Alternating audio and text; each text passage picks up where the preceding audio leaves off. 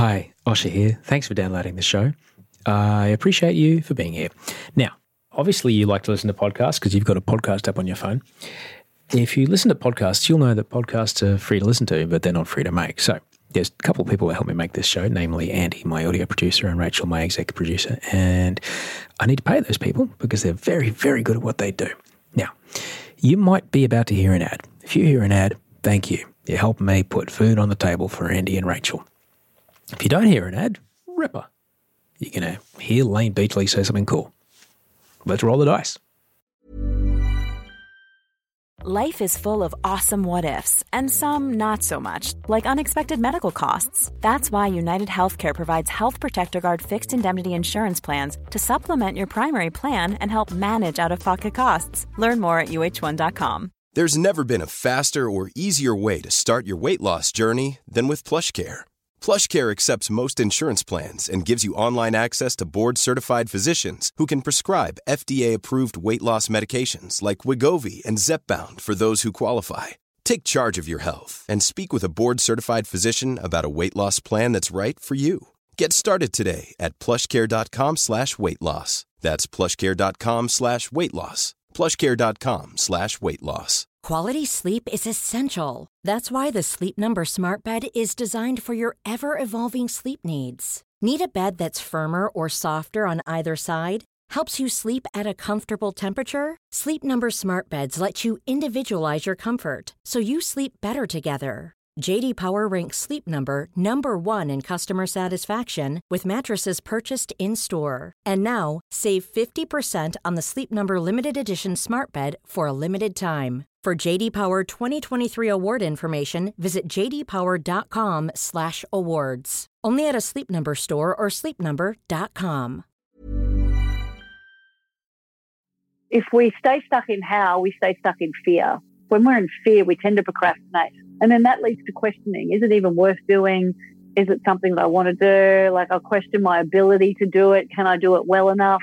And so I'm comparing myself either to someone else that can do it better or a future or past version of myself that couldn't do it. And so therefore that validates my belief that it's not worth doing. And that belief then feeds all these rationalizations, which is a whole bunch of rational lies. And so that just procreates itself and you stay in this stuck cycle of fear. And that is all fueled by asking the question, how am I going to do it? When you reframe the question and ask yourself, why do I want to do it? That creates clarity, which then fuels your discipline, which then increases your levels of empathy, which then makes you feel more focused and fulfilled, which then gives you more clarity, discipline, empathy, and focus. That's fun. So if you find yourself in a state of fear, even on days when you don't feel like doing it, you go back to your why. Like, okay, this is why I'm doing it. That is world champion surfer and author Layne Beachley. And this is episode 369 of Better Than Yesterday.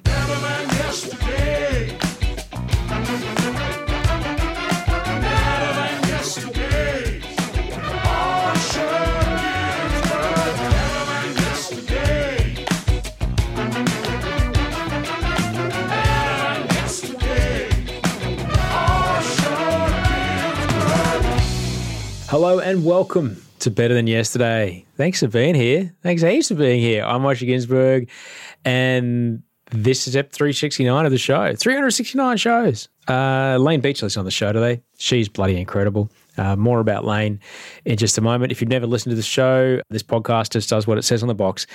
Something you hear today will help you make today better than yesterday.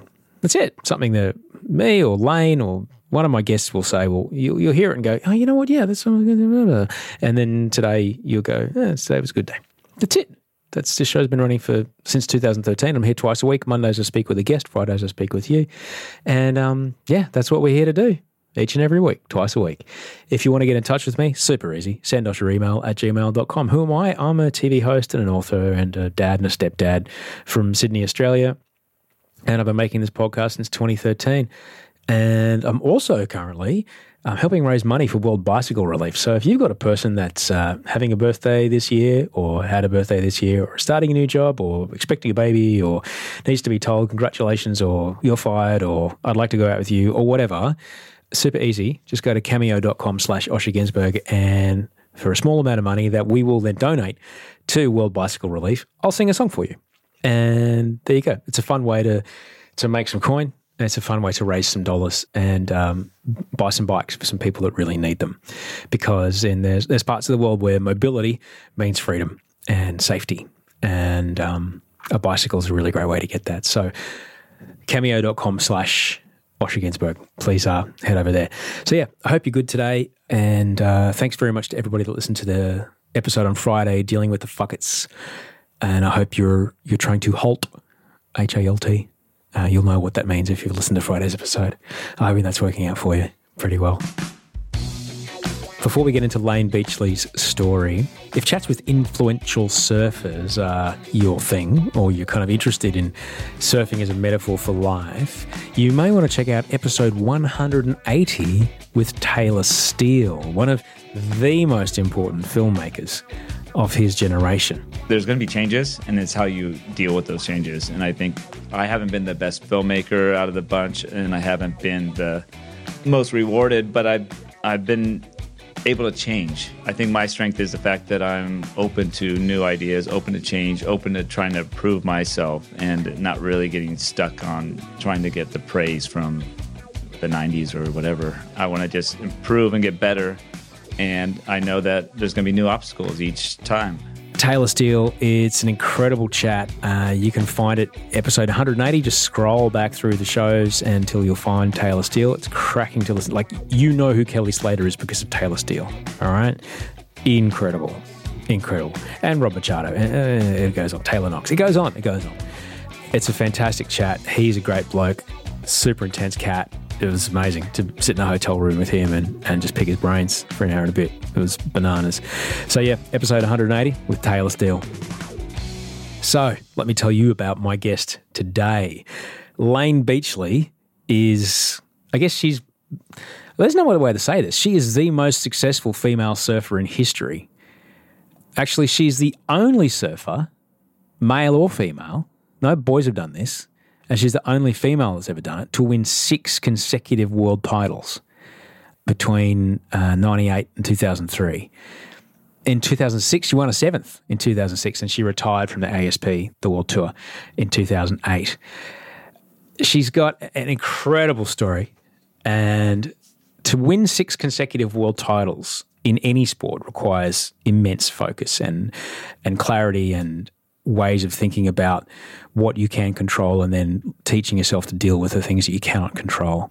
Because ultimately, that's what a wave's doing. You have no say in what the face of the wave is doing. You can only prepare yourself as best as possible to handle whatever the wave brings you and trust in your training and trust in your reactions and trust in, in what you've got. And also, in some of the waves that Layne surfs, the consequences are death. That is no exaggeration the consequences are death in some of the waves that Layne has surfed. So to say that the stakes are high, you can't say the stakes are higher than what they are. So the way that she holds herself, the way that she carries herself, her mindset that got her to win six world titles is something that she has now been able to pivot and share with other people that might not ever get in the water, might not ever stand on a surfboard, might not ever even jump in the sea because they might be afraid of the sea. Layne is taking a lot of the things that she has learned and a lot of the techniques that she's developed to have such incredible success in her field. And she's teaching that. She's teaching the things that she's learned and the mental fortitude and the, and the focus and the strength and, and the, the lessons that she learned. She's teaching that now. She's got an academy awakeacademy.com.au. Awake as in I was asleep and now I am. So Awake Academy. And that's where you'll find Layne Beachley. She's an author. She's written a bunch of books. She's a great human being. You'll hear her and I talk quite a bit about the, the times that we spend together. When I was uh, working uh, in a former job, I spent a bit of time working on the world tour. And um, yeah, there's actually quite a moment where I grabbed a piece of memorabilia and she and I talked through it. That's pretty interesting. Yeah, she's a, a great human being, and I'm so happy that she is prepared to share the lessons that she's learned. I mean, any any athlete that gets to the level of winning, you know, one world title, let alone six, seven world titles, any athlete that gets to that point, clearly there's a lot of work that has to be done out of the water or off the field or off the course or when you're not in the game. All right. There's so much work that has to be done to get your own self out of the way to allow your true potential and your your ability to shine through. And that's the stuff that Layne is able to teach now. She's managed to figure out how to how to teach it because a lot of people can't teach it. A lot of people can't or speak or tell you what it is. They're just like, I don't know, I just hit the ball or I kick the ball or I just run that way. They're not able to tell you how they get their head in the space that allows them to do the things that they do. But Layne's figured it out. And it's really freaking good. You can find out more awakeacademy.com.au. I know you'll love Layne Beachley. I think she's fucking great. She's such a cool human being. And I'm very happy that I get to live in a world that she's in because, um, yeah, she's a freaking star. She really helped me a lot, as you'll hear me talking about. Yeah, she's a great human being. She's an absolute great human being. So, if you want to find out more about Layne, awakeacademy.com.au, you'll find her on Instagram, Layne Beachley, L A Y N E Beachley, B E A C H L E Y. There's only one thing I'd just like to say before we get kicking off on the day, Layne and I were only able to, because COVID, were only able to connect over a video call. And the software that we were using absolutely screwed us on the audio. So sometimes software decides to give you a better picture and crappier sound. Sometimes it'll give you better sound and a crappier picture. On this day, boy, we got screwed on the sound. And I'm real sorry, but that's what we ended up getting. So pretend it's not a video call, pretend it's a phone call, and you'll be fine.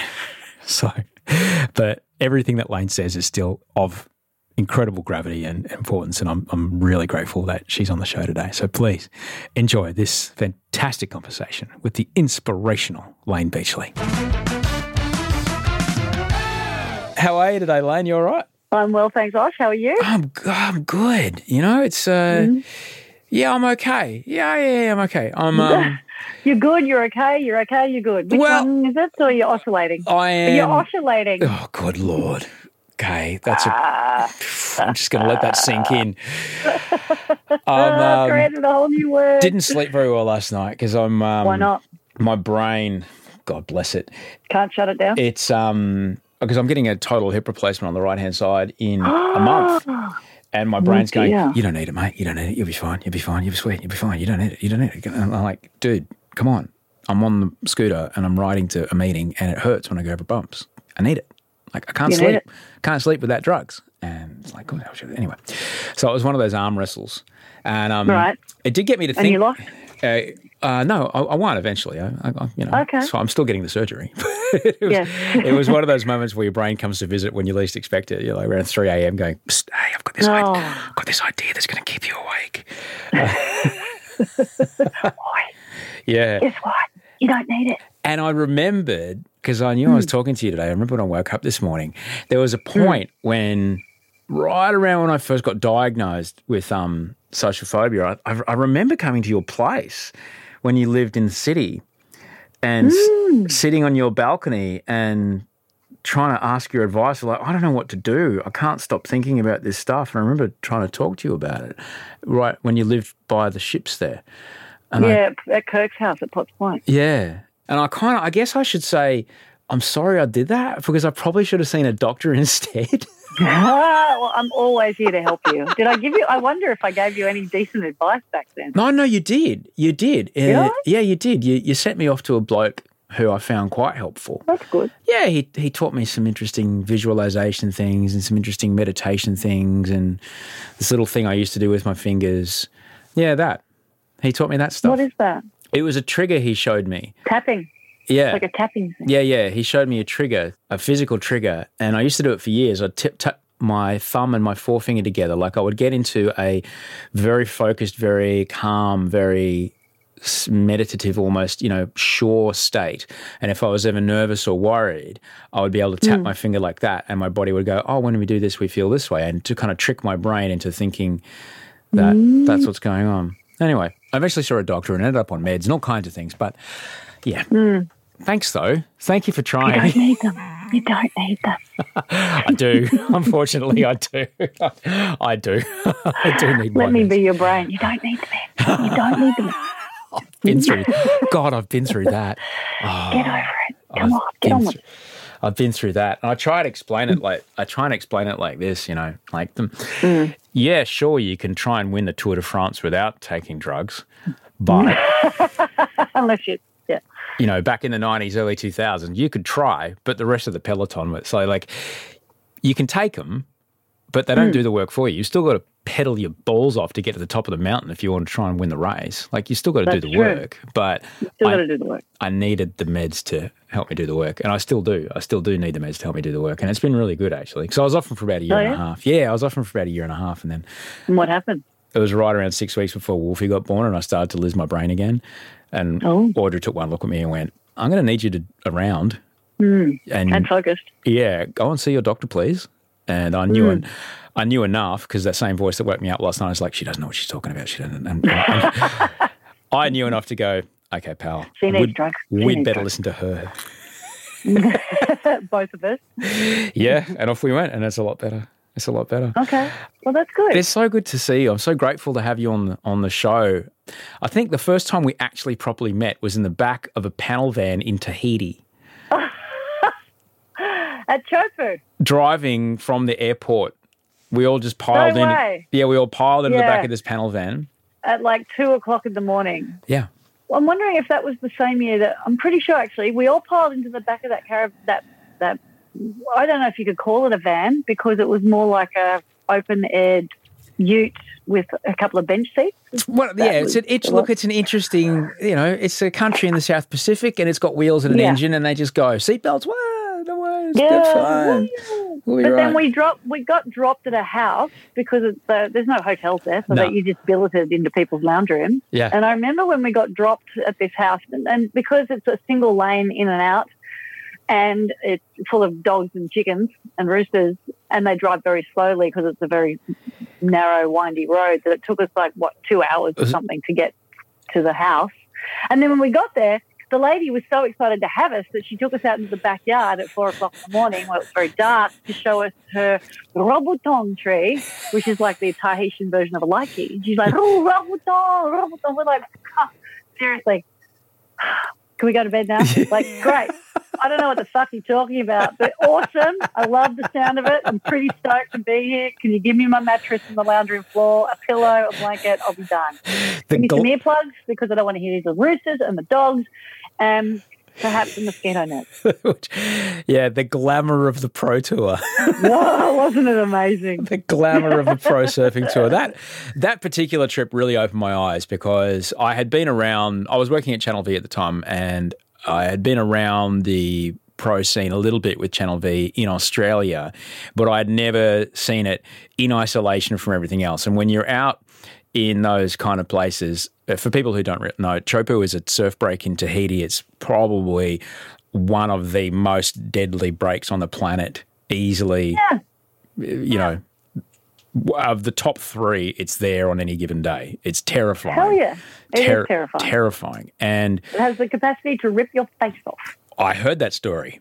I heard Mm. that story. It was told to us by the guy that looked after us. And, Yeah. you know, when everyone that travels with a tour is away from, like, it's not like Burleigh Heads. There's not 300,000 people parked on the beach and Sea FM blasting music and a band in the afternoon and all that kind of stuff. No, it's maybe with the men and women competitors together, it's probably, I don't know, 80 surfers, maybe 80, 90 surfers tops, a couple of hmm. people from the surf companies, some media, water patrol, some tech guys, I don't know, maybe 200 people.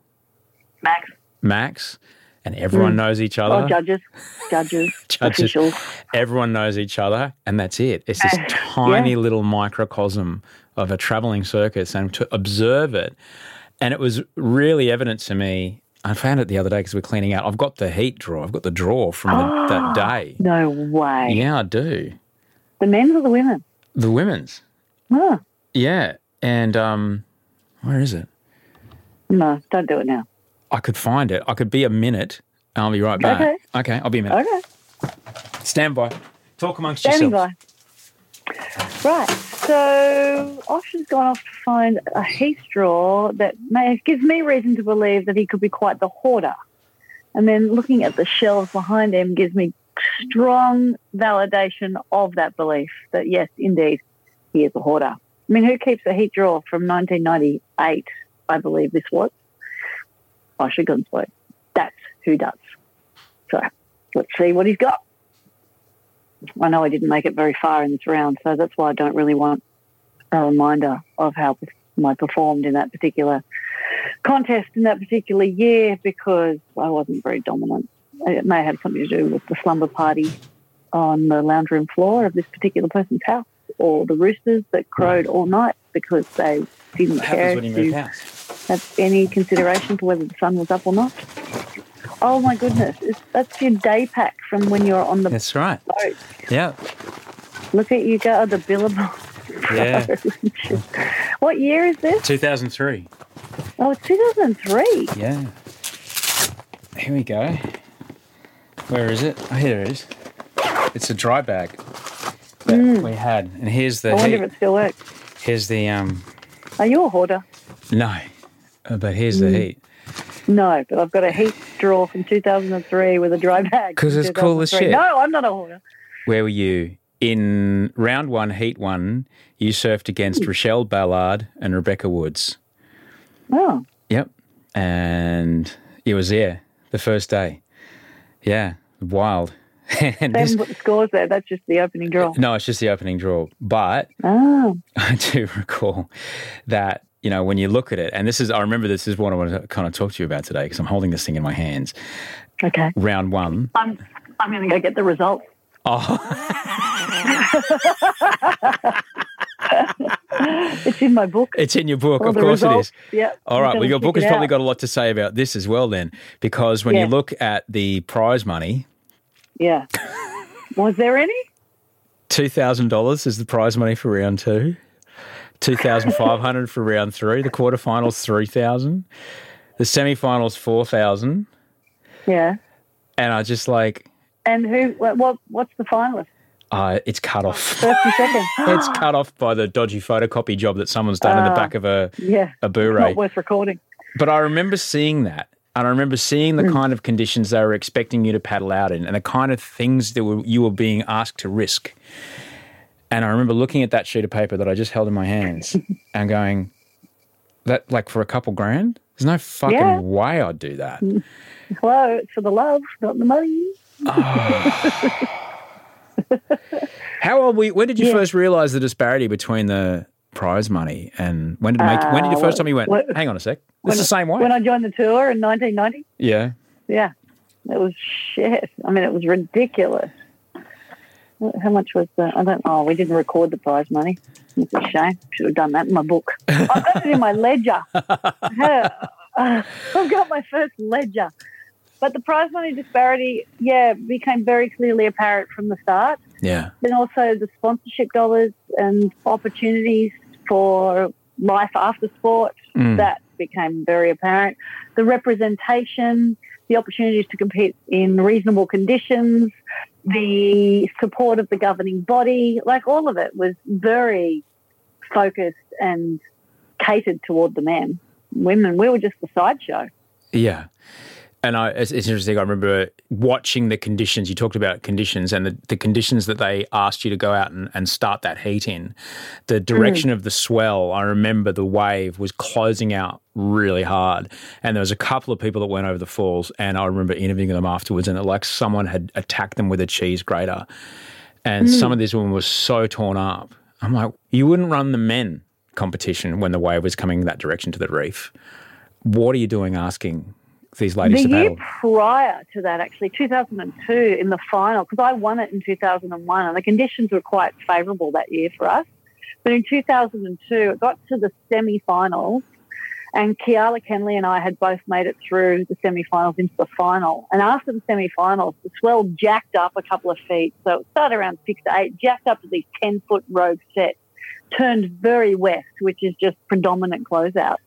And this reef is not only is it jagged and sharp, it's fire coral, so it burns you and grates you.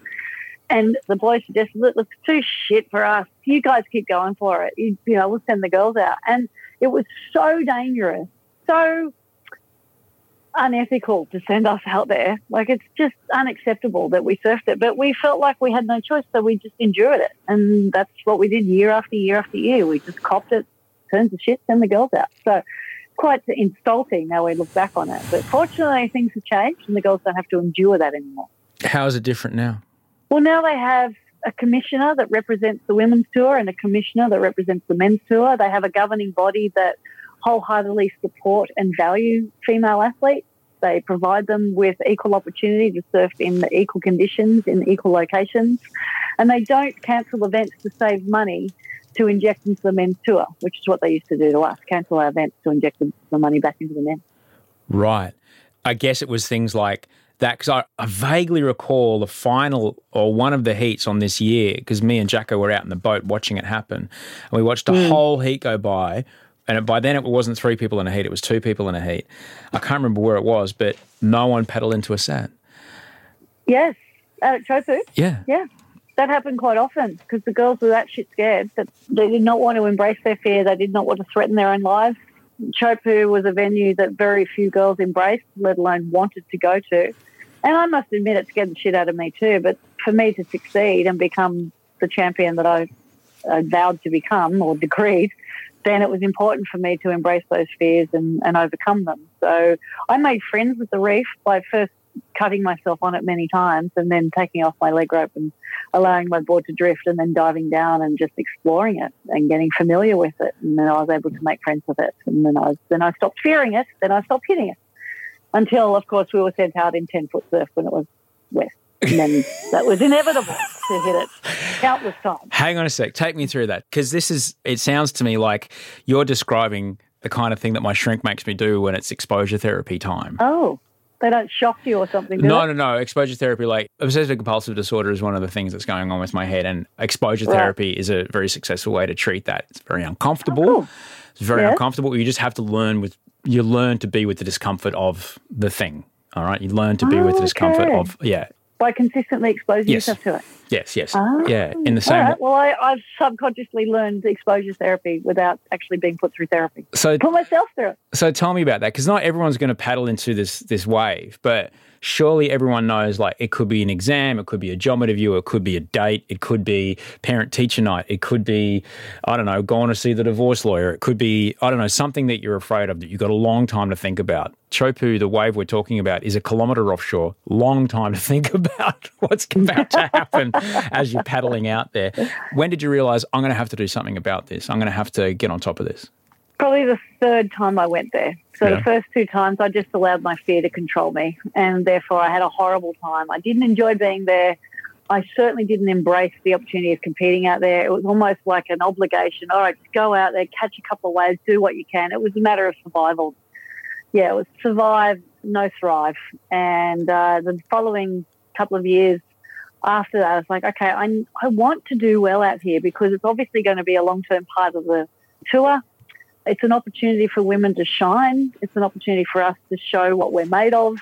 We're, we've been in these shitty beach break conditions for too long, and it's not really highlighting the strengths or, or abilities of the athletes. So let's step it up. So first, I took ownership of the fact that I was getting in my way.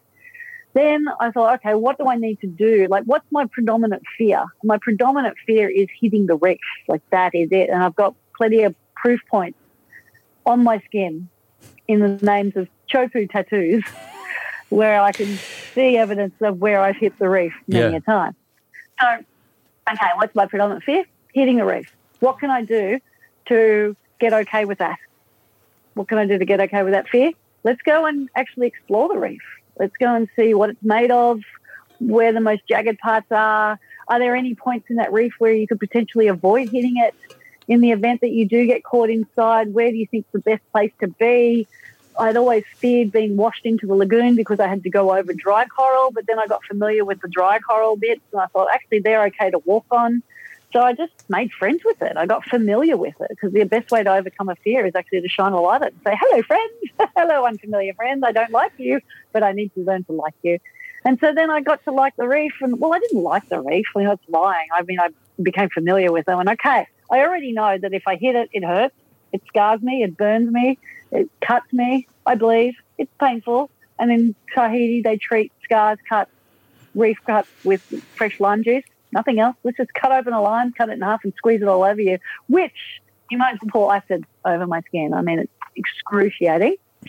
And then, yeah, it was a matter of just, okay, that's what I'm dealing with. I know the arena I'm going into. So now what can I do to not avoid hitting the reef, but what do I need to focus on to succeed, which success means surfing a heat without coming out with blood on my skin.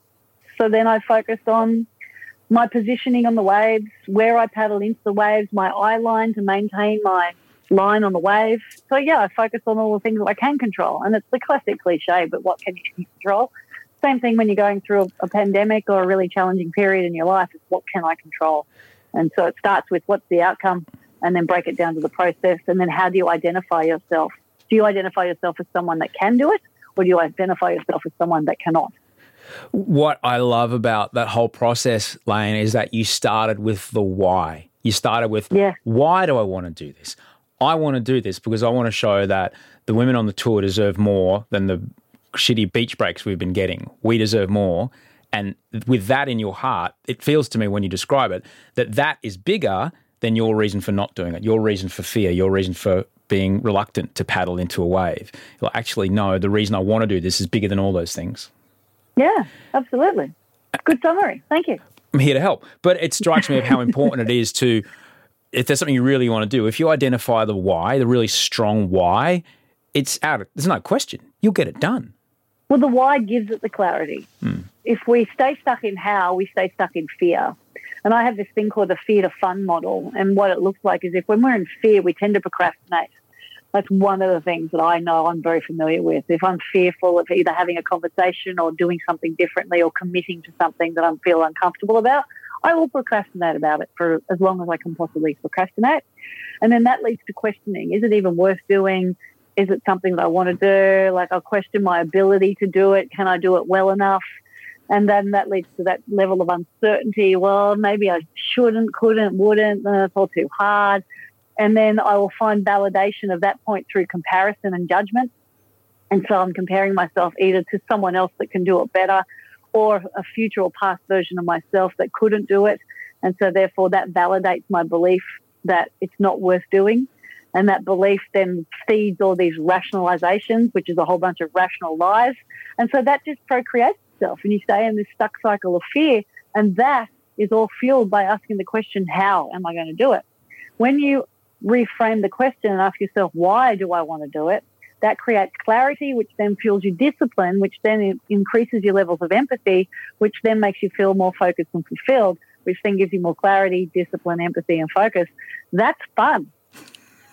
So if you find yourself in a state of fear, you need to ask yourself, why do I want to overcome it? Or what, yeah, why am I doing this? And then that's, that sense of why will give you the clarity and the impetus. Even on days when you don't feel like doing it, you go back to your why. You're like, okay, this is why I'm doing it. The the amount of wisdom that I can hear is going on behind what you're telling me. You know, I tell people all the time, like you don't accidentally find yourself at the top of Mount Everest, right? You don't accidentally find yourself with six world titles in a row and then another one a few years later. Like this is all a very deliberate and very planned and very disciplined result of an extraordinary process. Like, let's be honest here. The amount of time that you're on a wave is what? 12 seconds? 21 Eight to 12 sec- seconds. 8 to 12 seconds, all right? And if this heat here, all right, let's say you catch four four waves of heat that is, you're getting scored on or whatever. So that's one, two, three, four. That's like maybe a minute of your life between paddling out for the first heat. yeah. And you're out there for 25 to 30 minutes. Yeah. So the actual surfing part is this tiny, tiny, tiny, tiny little bit of your life, but it's everything else that you do to get you so that when you're on that wave, and it's, I love it because it's such a great metaphor. Because when you're on it, like you just have to deal with what it gives you. Yeah, where you look is where you go. Yeah. So you've got to stay present. You've got to stay aware. You've got to stay committed. You've also got to be very adaptable. You can paddle into a wave with all the greatest plans in the world, but sooner or later, or maybe when you least expect it, the wave changes direction or it closes out on you or it pushes you into the reef or you fall on the takeoff. And Teahupo'o has such a fine, there's zero room for error Yeah. out there. So, yeah, it teaches you a lot. Surfing definitely teaches me a lot. There's that great line uh, no plan survives first contact with the enemy. yes, and that's a day out at Teahupo'o. You can have all the plans, or Pipeline, or J Bay, or anywhere. You know, you can plan like I'm going to have the best day of my life, but you really the wave is a mystery. Is like a day in your life is a mystery. You can have an idea of what's going to happen. Uh, hopefully, drop the, drop the kids at school, and they're going to go to the shops, and they're going to go and hit the gym, and then to go home. I'm going to do all these Zoom calls. I'm going to take care of that spreadsheet. I'm going to the kids are going to come home. Da da da da da, and then suddenly someone rear ends you on the way home. Like what? well, there goes all my plan out the window. It's how you deal with the the bits you didn't plan that are more important in some ways than you Yeah. know this predictability of life that we've set up for ourselves in this modern world. But surfing is such a god, I love it. It's such a great metaphor. So Yeah, not everyone's really a is. surfer, and not everyone's going to paddle out into the waves. Maybe there's a heap of people listening that have never been deeper than their waist in the ocean. There might be people who've never not even know how to swim, but you're Yep. aware of a thing called surfing, and you're aware that there's a point where you are paddling, and I guess you could relate it to like a bungee jump or whatever. Like there's a point where you have to decide, am I going to go? What have you learned about once you've got your why and once you've got your decision that, okay, what have you learned about committing to that decision in your life? What have you learned about what are the results of committing and what are the results of going, ah, I don't want to do this. Hmm. the results of committing are growth, and the results of pulling back are stagnation and validation because it's your ego that says you're not good enough, that you can't do it. And so then you pull back, and then your ego says, See, I told you so. You stay right there, girl. I can predict every move you're going to make now. I got this. That's Holy- your ego. holy shit. What? I've never heard it explained like that. Oh, really? Yeah, that's so true Does it though. make sense? It makes makes perfect sense. Oh, good. Because you know, if you were, I don't know, say you're riding a horse and you go, "Am I going to jump over this log?" or I don't know, Mm. say I'm going to ask this person out. All right, that's the Yes, paddling into Teahupo'o that everyone can relate to. All right, I'm going to ask this person out, Mm. or I'm not going to ask this person out because I don't feel I'm good enough, and therefore, whew, that was lucky. I could have been rejected. Dodged a bullet there. But you never know what might have happened. You never know what growth you might have had because of that. Sounds like my first date with Kirk, really. Well, tell me about that. well, it's just that we were set up on a blind date by John Stevens. And the whole reason that I accepted the challenge was because I made a promise to John that I would take Kirk on a date. I mean, I had zero interest in taking Kirk out on a date. Like, I was a fan as a 14 year old, and now at 30 years of age, he's asking me to take out this geeky, dorky rock star dude who at the time was about 14 kilos overweight, balding, pasty white, oversized Hawaiian shirt, wearing barefoot rock star. I was like, seriously? This doesn't appeal to me. Yes, I'm being shallow and very judgmental and critical, but still, it doesn't appeal. But John was adamant that Kirk and I would get along. That would be the perfect combination because we've both been very successful. We understand all of the stuff that comes along with that. We've both been at the top of the world at something. We love to laugh. We have a great sense of humor. We don't take ourselves very seriously. But they were the only commonalities, quite honestly. So when I did uh, fulfill the obligation of asking Kirk out on a date, the whole time I'm thinking, I don't want to do this. I do not want to do this. I really have no desire to do this. There's no connection. There's no chemistry. I want nothing to do with this. However, the why at that point was I promised John that I would take Kirk out. So I persevered and I went up to Kirk and I asked him for his number, which he thought was very forthcoming. However, he understood the premise of the game we were playing and gave me his number, and therefore I followed through with that and took Kirk. Oh, someone's at the front door, and took Kirk. Do you need to get um, it? I don't know. Maybe Kirk's downstairs and he can get it. Get the rock star working. But anyway, I took Kirk ten pin bowling at Dee Why RSL just to see how grounded he was, and then which was great. Loads of success. And you just celebrated 10 years of marriage. Yeah, yes, yes, we did. so I don't know how that pertains to the question that you asked me. I don't know. It's, I guess, you know, what, what, what we're talking about is the results of committing, the results of going, Oh, yes, the results of commitment. yes, I'm going to say yes. I'm going to Yeah. go and do this. And the idea that what you were talking about, which I love, was that, you know, if I say no, that's my ego self fulfilling its own authority on me, going, see, I told you you'd be safe. Told you. I'm keeping you safe here, champ. That's it's going to be all champ. right. You Stick with me. this. Exactly. And then suddenly you're in your 50s by yourself going, what happened? Yeah. Why am I so lonely? Why is no one like? And the truth be told, like there's that many people you've probably met in your life that were probably amazing for you. yeah. But I'm not good enough. I'm not deserving of love. You know, if they get too close to me, they'll realize that I'm not the person that they think I am. yeah, yeah. There's so many layers of fear we put in front of ourselves to validate where we're at. And that keeps us safe and keeps us comfortable. You're you're a popular human being. I really am. There we go. That's all right. I'm back. Ryan Reynolds here from Mint Mobile. With the price of just about everything going up during inflation, we thought we'd bring our prices down. So to help us, we brought in a reverse auctioneer, which is apparently a thing. Mint Mobile unlimited premium wireless. Have to get 30, 30, bit to get 30, bit to get 20, 20, 20, bit to get 20, 20, bit to get 15, 15, 15, 15 just 15 bucks a month. So, Give it a try at mintmobile.com slash switch. $45 upfront for three months plus taxes and fees. Promo rate for new customers for limited time. Unlimited more than 40 gigabytes per month. Slows. Full terms at mintmobile.com.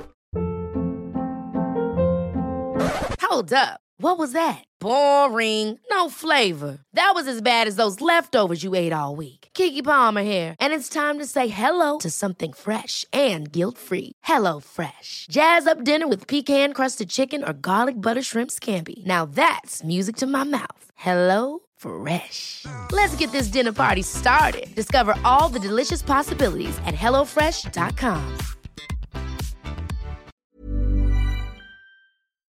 When did you start to put together that all these things that you'd learned to get you to the top of the world in your sport and an unequaled achievement in your sport? When did you start to put together that these things may have value for other people and you may be able to help other people better their lives through the skill set that you've developed? It's been an evolution, quite honestly. It's not something I just awakened to one day. I went, the life lessons that I have I can apply to everybody. It was more that when you become successful, when I became successful, especially as a, a multiple time world champion, one of the, well, the only surfer in history to win six consecutive world titles, people want to know, how do you do it? How can I apply what you've learned to my life and then replicate what you've done? And then I realized that people wanted to hear it from me. Now, the first time I gave a public or a keynote to a corporation, I received a formal written complaint. That's how bad it was.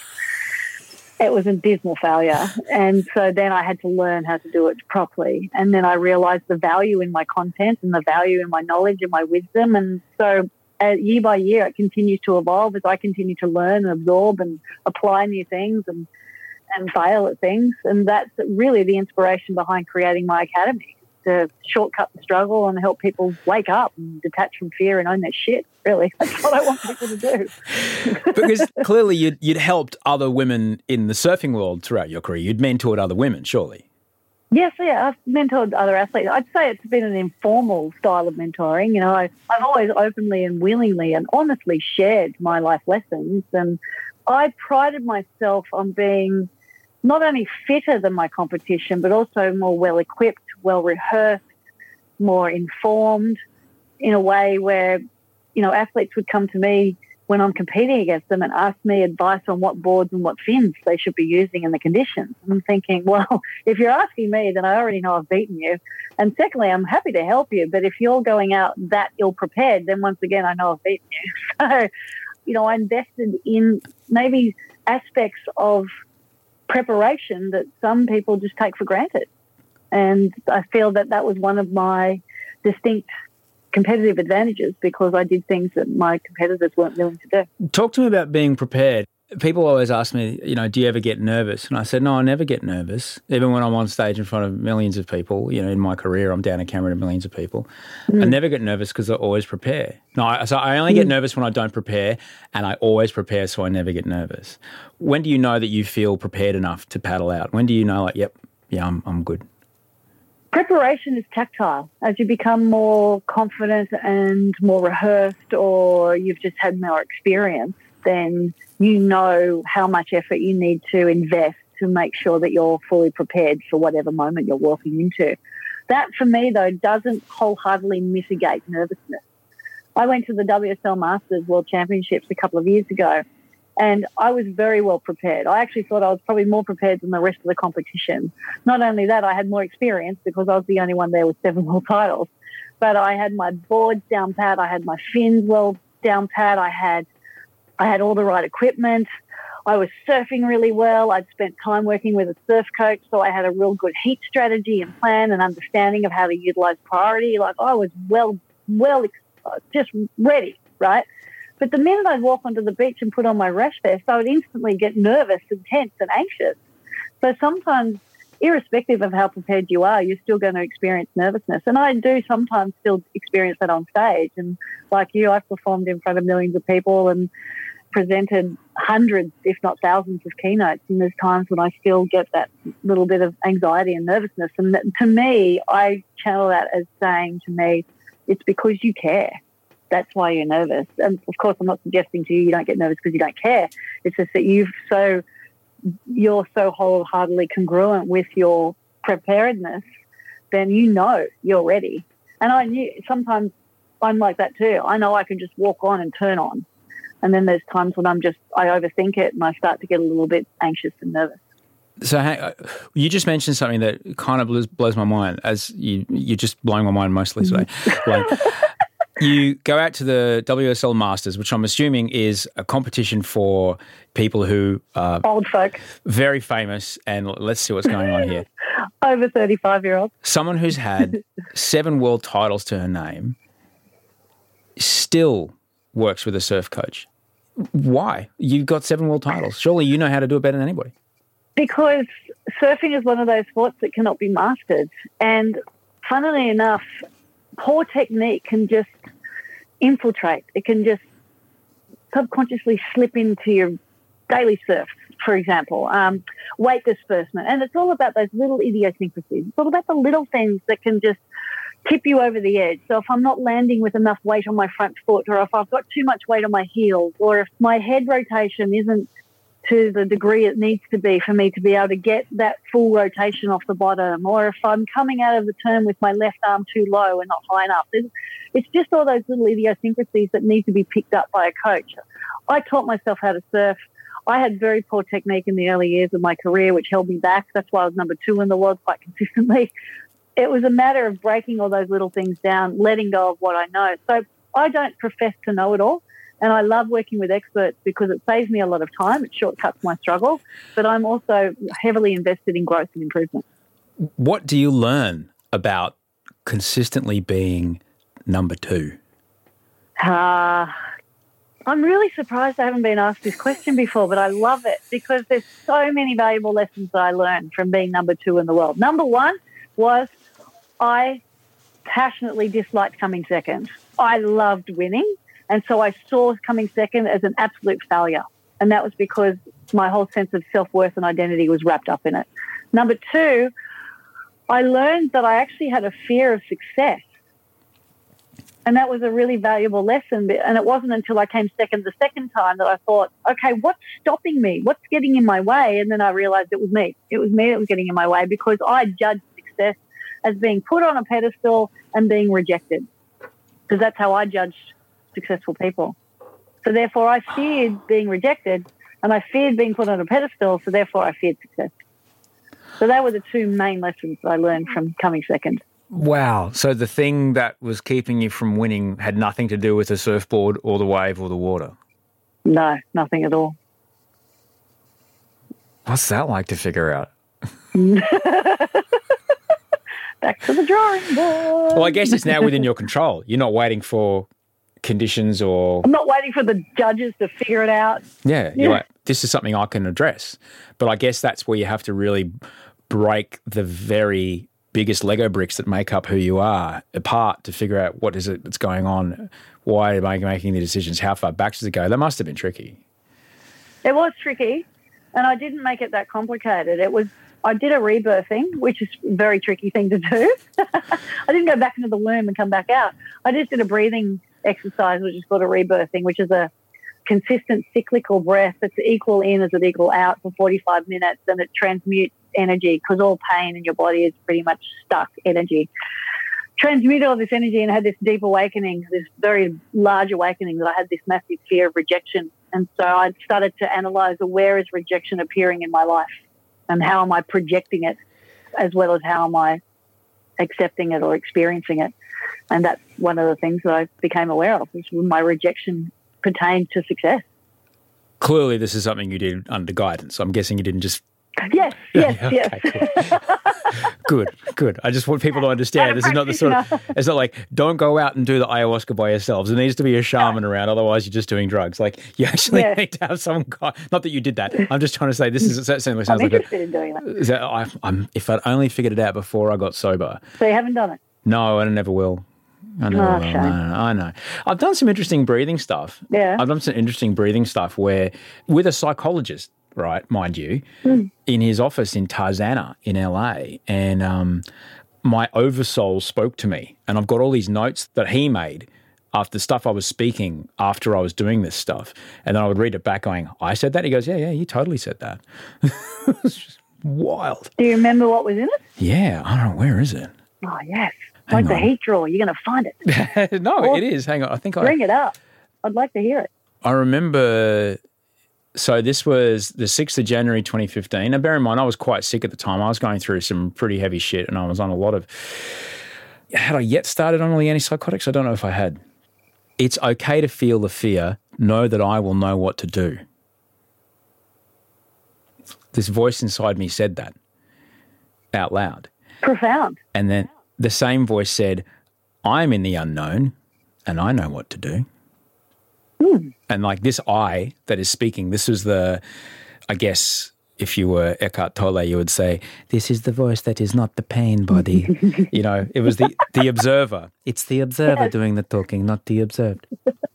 yeah, that was a wild one. That one. There's a few of them, but that's one I'll talk about today. So when you read that back, how Mm-hmm. does that pertain to you now? Um, these are words that came out of me, that came out of my Yeah. brain after a very particular and a similarly length of time. It was about a half an hour to 40 minutes of breathing technique that the, I was guided through that took me to this mm. place.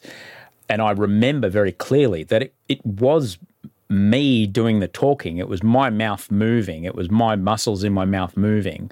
But it was this really, really huge sky high angle view of who I am way, way, way above, like high above all the fear and reactions and all these things I've learned how to do and all these stories and rules that I have about my life and all these personal rules and, you know, all these weird, all the things that I've piled on. That is like almost the most pure version of me that is underneath, that then gets affected by all these decisions and fears and all these things that I've then since learned since I got born. And it gave me a great sense of confidence to know that that was there. It took me a while to hmm. access it. And I feel like I should read that more often, Layne. I haven't read that in quite a while. Because you do know what to do. Yeah, tell me about that. Tell me about that because so often. No, you tell me about that. no, no, no. But so often we convince ourselves that we don't, right? Yes. Quite often we do. We convince ourselves that we're not good enough, smart enough, talented enough, enough. Yeah. And that primarily, a lot of that comes through comparison, either to others or ourselves. Yeah. Lucky you chose a career in competitive sport. and particularly a career where how you look in a bikini is very Yeah. much related to how well you can pay your mortgage and put money in your super.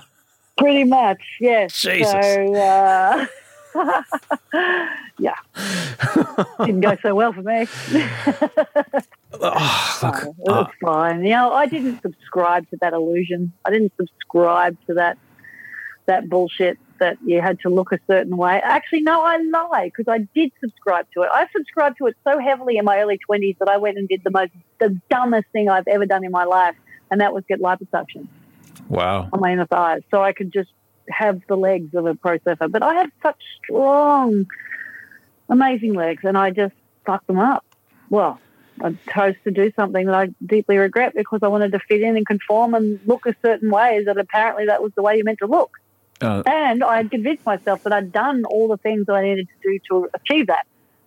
But if I throw an honest lens over the top of that, back when I was 24 years of age, my diet, my exercise, my hydration, my sleep, like everything that contributes to your body, my mind, everything that contributes to it was not incongruent. it was not congruent with what I was going for. So hey, silver bullet, silver line, give me the tube, stick it down my leg, suck that fat out, so I can have the look that the industry expects of me. Yeah. Elaine, so well, thank, thank you for sharing that. I, I, I can't mm. imagine the pressure that you must have been under. This is 25 years before now we're talking. You were, mm. you know, still, still like in your early 20s. You still haven't finished. Yep. You haven't finished growing. no, you know? I haven't. I know it's outrageous.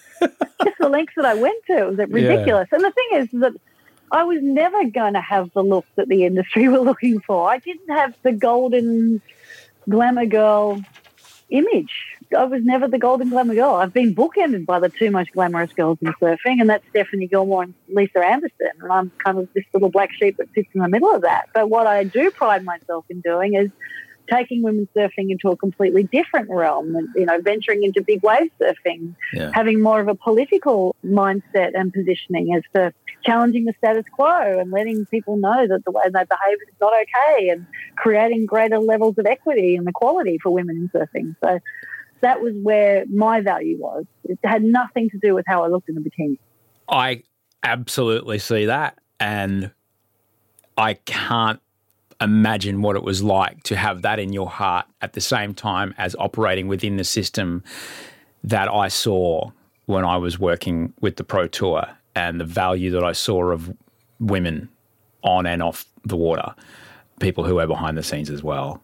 Yeah, you were one of the few thought. Yeah, it struck me as wow. You realise it's not 1981, guys. Like, no, they no, they were living in the 80s for as long as they could possibly live there. I don't think it's okay to say that sort of thing. Oh my gosh. some of the shit they used to say to us, some of the ways they used to treat us, some of the things they used to do. Like there's this great movie coming out the working title was Sideshow, but now it's called Girls Can't Surf. And it's literally a documentary about women surfing in the 80s and 90s and the early 2000s and what we endured. And so it's just so unacceptable now. Yeah. And even some of the journalists, the things they used to write about us and say about us in captions, it was just so sexist and so chauvinistic. And it was just, yeah, it was unacceptable. Yeah, that great line from Puberty Blues Girls can't surf. Oh, fuck you. Come and catch a wave with me. I'll show you how girls surf. Yeah, on a freaking wave twice as big as my house at Jaws. Jiminy crickets. Mm. like, no thanks. Yeah. oh, cool. You've done it. So you, you know. no, outside log cabins. I didn't do Jaws. Oh, I went log- out there, but I didn't catch anything. You didn't catch it. You did log cabins. My goodness. Yeah, log Still. A fifty footer at log cabins. Good God, that'll that'll do it. Yeah. That'll do it. That's something you do and go, okay, I've done that. Yeah, It's like when I went to Ours. You know, I was invited to go and surf at Ours, which is that notorious wave off Botany Bay, Cape Solander. And one of the Bra Boys, Mark Matthews, invited me to go and be the first female that surfed this. And I accepted his invitation, not having very little idea. Absolute ignorance was bliss in this particular day. I had no idea what this wave was all about. Little did I know that it comes in from very deep water hits a barnacle covered slab of rock and then rolls into a rock face and it barrels. If you're in the barrel, good. If you're not, you die. Well, you don't die, but you get hurt. And um, yeah, I went, I did it. I successfully rode one of the biggest, gnarliest, heaviest barrels of my life and went, all right, here I'm done. Thanks. Bye. Never going back. We're going to retire undefeated. yes. Get back on the. I survived. Going to get back on the jet ski and get out of here. exactly. My work here is done. yeah. All right. Have a good day. All right. You can't ever take that away from me. And now I'm going to go home and have a nice cup of tea. exactly right. a lot of your work, and I, I get it, a lot of your work focuses on conquering fear, reframing fear.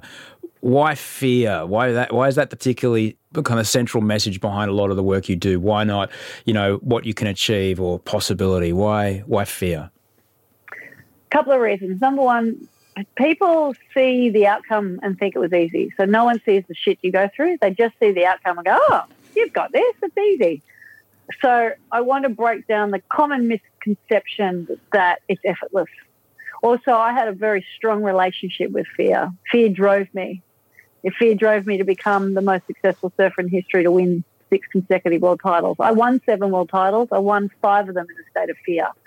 So you can become successful despite fear, but I want to explain the cost of living or driving with that as your force because it's a negative force. So that's why I wish to help people detach from fear because we've become wholeheartedly invested in it. Our media is constantly reinforcing the message that you can only achieve through fear, that we need fear to bring the best out in us, and at times it can, but it's an unsustainable model for achievement and success. It's a great motivator, though. Fear is a great. It is a great motivator. You know, Absolutely. Fear can get you to the gym. Yeah. So can love. Talk to me about that. love can get you to the gym. Love can get you to win a world title. Love can get you to be the most successful version of you.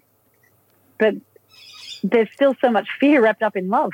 Well, that's the risk of it, isn't it? You That know, is the risk of it. I love my wife desperately, and Mm. it's so much of a wonderful emotion because you know, as someone who's been married before, I know what it's like if it ends it hurts. eh, terribly. Mm. But it's that rejection is always there. I mean, that's the thing about falling in love with someone is that Yes. if I go here, then I'm opening myself up to the possibility of hurt. But the value that I'm getting is so extraordinary. I'm willing to hold it in my hand, willing to hold Mm. the possibility of being hurt in my hand to be with Mm. the value I get of being with another person that I click with. Which is your why. Yeah, she's amazing. And, you know, to be with that, it's not without fear.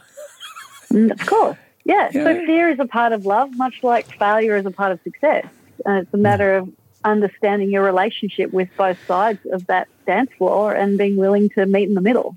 So, as you say, love is not without fear. And if you're willing to take that gamble, I guess you'd suggest it was a gamble. I don't know if it's a gamble, whether you. I don't, you know, I don't know. If it's, it's not a gamble. Definitely not a gamble. Okay. It's a dance, though. It's a dance. You mentioned Yeah. that. I, I said to we talked about, you know, fear can get you to the gym, and you said love will get you to the gym. I got this idea, and it kind of takes us back to the why in the conversation before. I think fear will get you to the gym, but I think love will keep you going back. Why is that? fear is exhausting. And as you say, it's a motivator. But if we leave it in the context of going to the gym, what is the fear? Fear runs, it runs a racket. So there's so many stories wrapped up in fear. So it's easier to connect with because there's so many layers to it. Where love is the deepest layer you can reach. So, and it's almost like you have to go through all these layers of fear before you find love.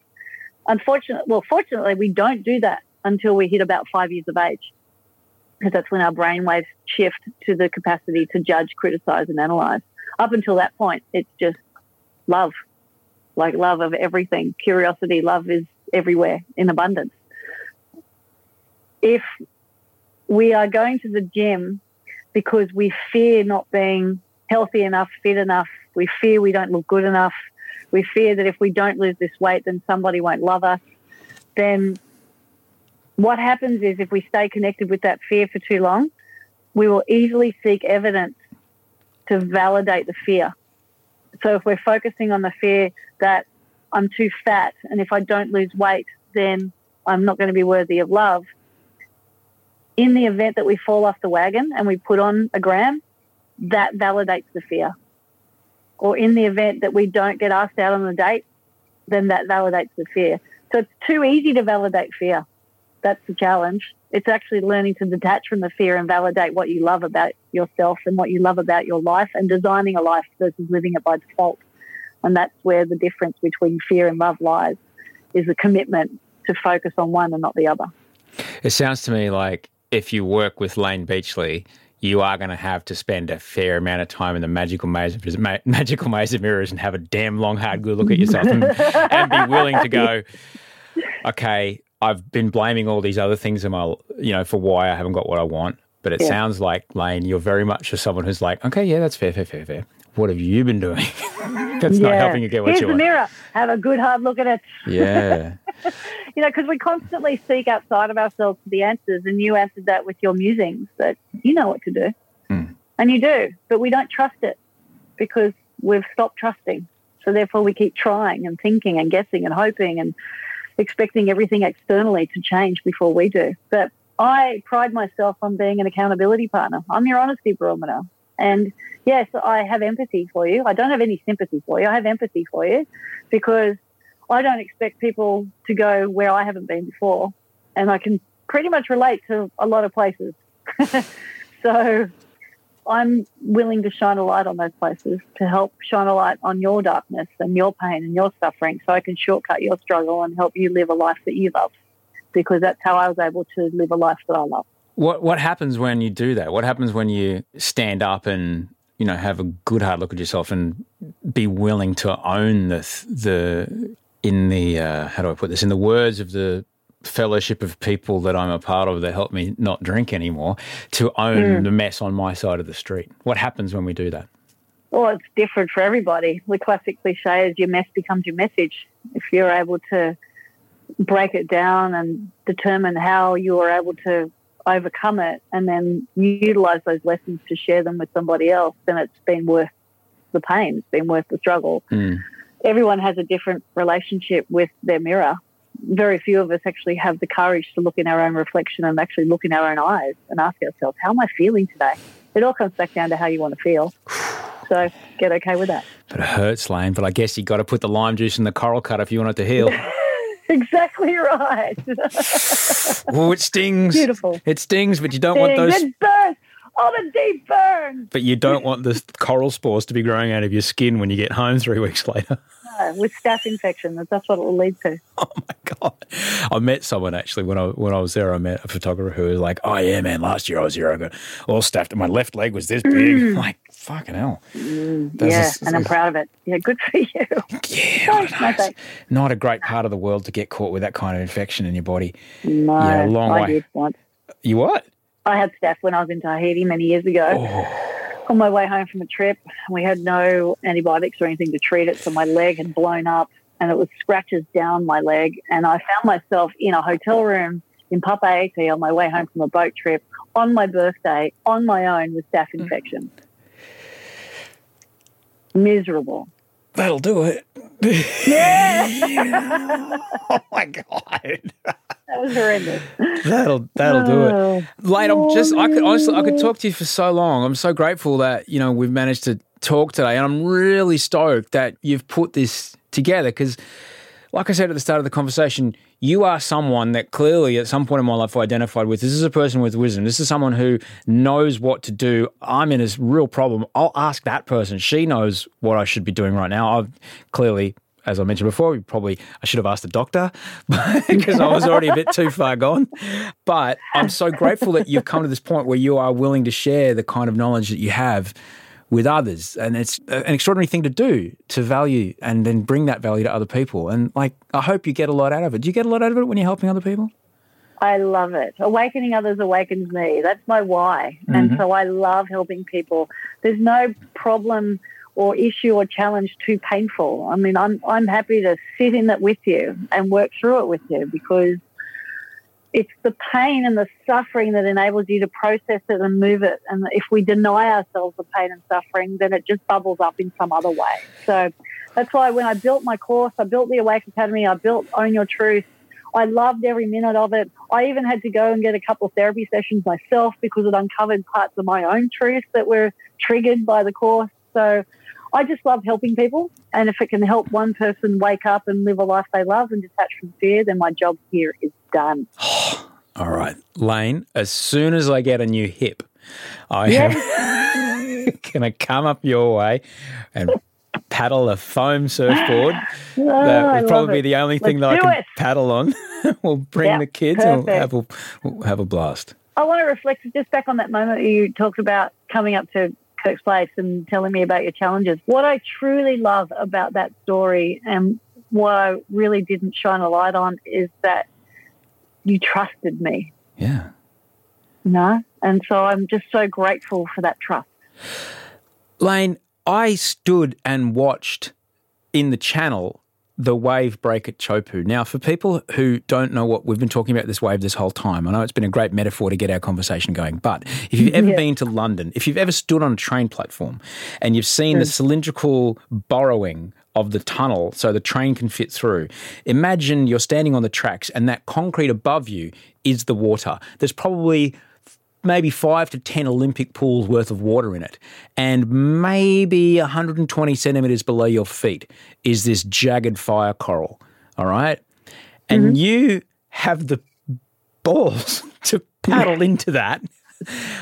How how could I not trust someone who's faced that? All right. I'm like, you're clearly braver than any person I've met. Okay. I'm terrified, but you've done way scarier shit than what I'm going through. So I'm going to ask you. All right, fair enough. Thank you. But it's, I don't mean to Anytime. deflect. I don't mean to deflect. But yeah, I absolutely trusted you, Layne, because you, you just come across as that, like you were saying, like you. When you break down the actual amount of time you're standing on the surfboard in on the wave, it's not a lot. It's everything No. else. It's the other 24 hours, 59 minutes, and 20 seconds of your day that helps you win Mm. the world title. And it was so Mm-hmm. clear to me that you, there's a lot going on. You've got a lot of wisdom, and that's why Mm. I asked you. That's what I asked you. I'm you. grateful that other people get to share that. You're the Yeah. best. Kiss your husband for me on his um, tickly will. tickly mustache, and I'll get his makeup on my face. I love it. All right, darling. Great to see you, Layne. Have a good one. Lovely to Love to see, see you you. Bye-bye. Thank you. That was Layne Beachley. There you go. How good is that? You can find out more about the work that Layne is doing, awakeacademy.com.au. And if you want to buy her books, you can find them at laynebeachley.com. You can also find her on Instagram at laynebeachley. She is just a superstar. And um, yeah, I don't think anyone's, it, it'll be a long time before someone wins the world title six in a row. I don't think anyone's ever going to do that. I don't know if we've seen, I don't know. I don't know that much about surfing now. Maybe, but it'll be interesting. By the time a, another athlete gets six in a row, that'll be a, an interesting place. Anyway, thanks heaps for being a part of the show. Thank you so much for all of the support. Remember, if you do uh, have someone in your life that you want to give them a bit of a surprise, you want me to do a little message for them, just jump on cameo.com slash Osher Günsberg or just search my name there. And um, we can raise some money for World Bicycle Relief while we do it. So your friend or loved one gets a kick and we raise money for people that really need bicycles to help them get to school or work or something safely. All right. Have a fantastic week. Thank you so much for listening. I'll talk to you Friday. Thank you very much to my executive producer, Rachel Barrett, Andy Marr, my audio producer, Haley Van Spanier on the socials, and of course, the incomparable Mike Mills, also known as Toehider, on the music. His Twitch stream is fabulous if you want to go check out Toehider. All right. Um, uh, what's going on here in Babytown? Is he running? Oh, he's just starting to roll around. Oh, he's just sitting up. Perfect timing, buddy. Well done. It's the sound of a white noise machine. You right there, bud? There he is. All right. I'll be up in a second, buddy. Okay, mate. Where's your bunny? Have you thrown your bunny out of your bed already? Oh, he's looking for bunny. There's bunny. Right. I better get upstairs. All right. Until I uh, speak to you Friday, sleep well with a bunny and a thumb and dream of beautiful things.